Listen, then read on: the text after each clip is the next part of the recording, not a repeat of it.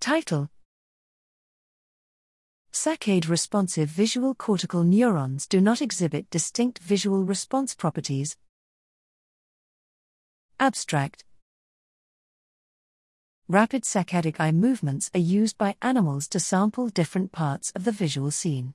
Previous work has investigated neural correlates of these saccades in visual cortical areas such as V1, however, how saccade responsive neurons are distributed across visual areas, cell types, and cortical layers has remained unknown.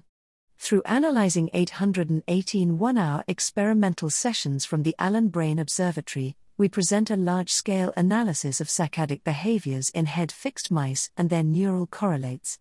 We find that saccade responsive neurons are present across visual cortex, but their distribution varies considerably by transgenically defined cell type, cortical area, and cortical layer.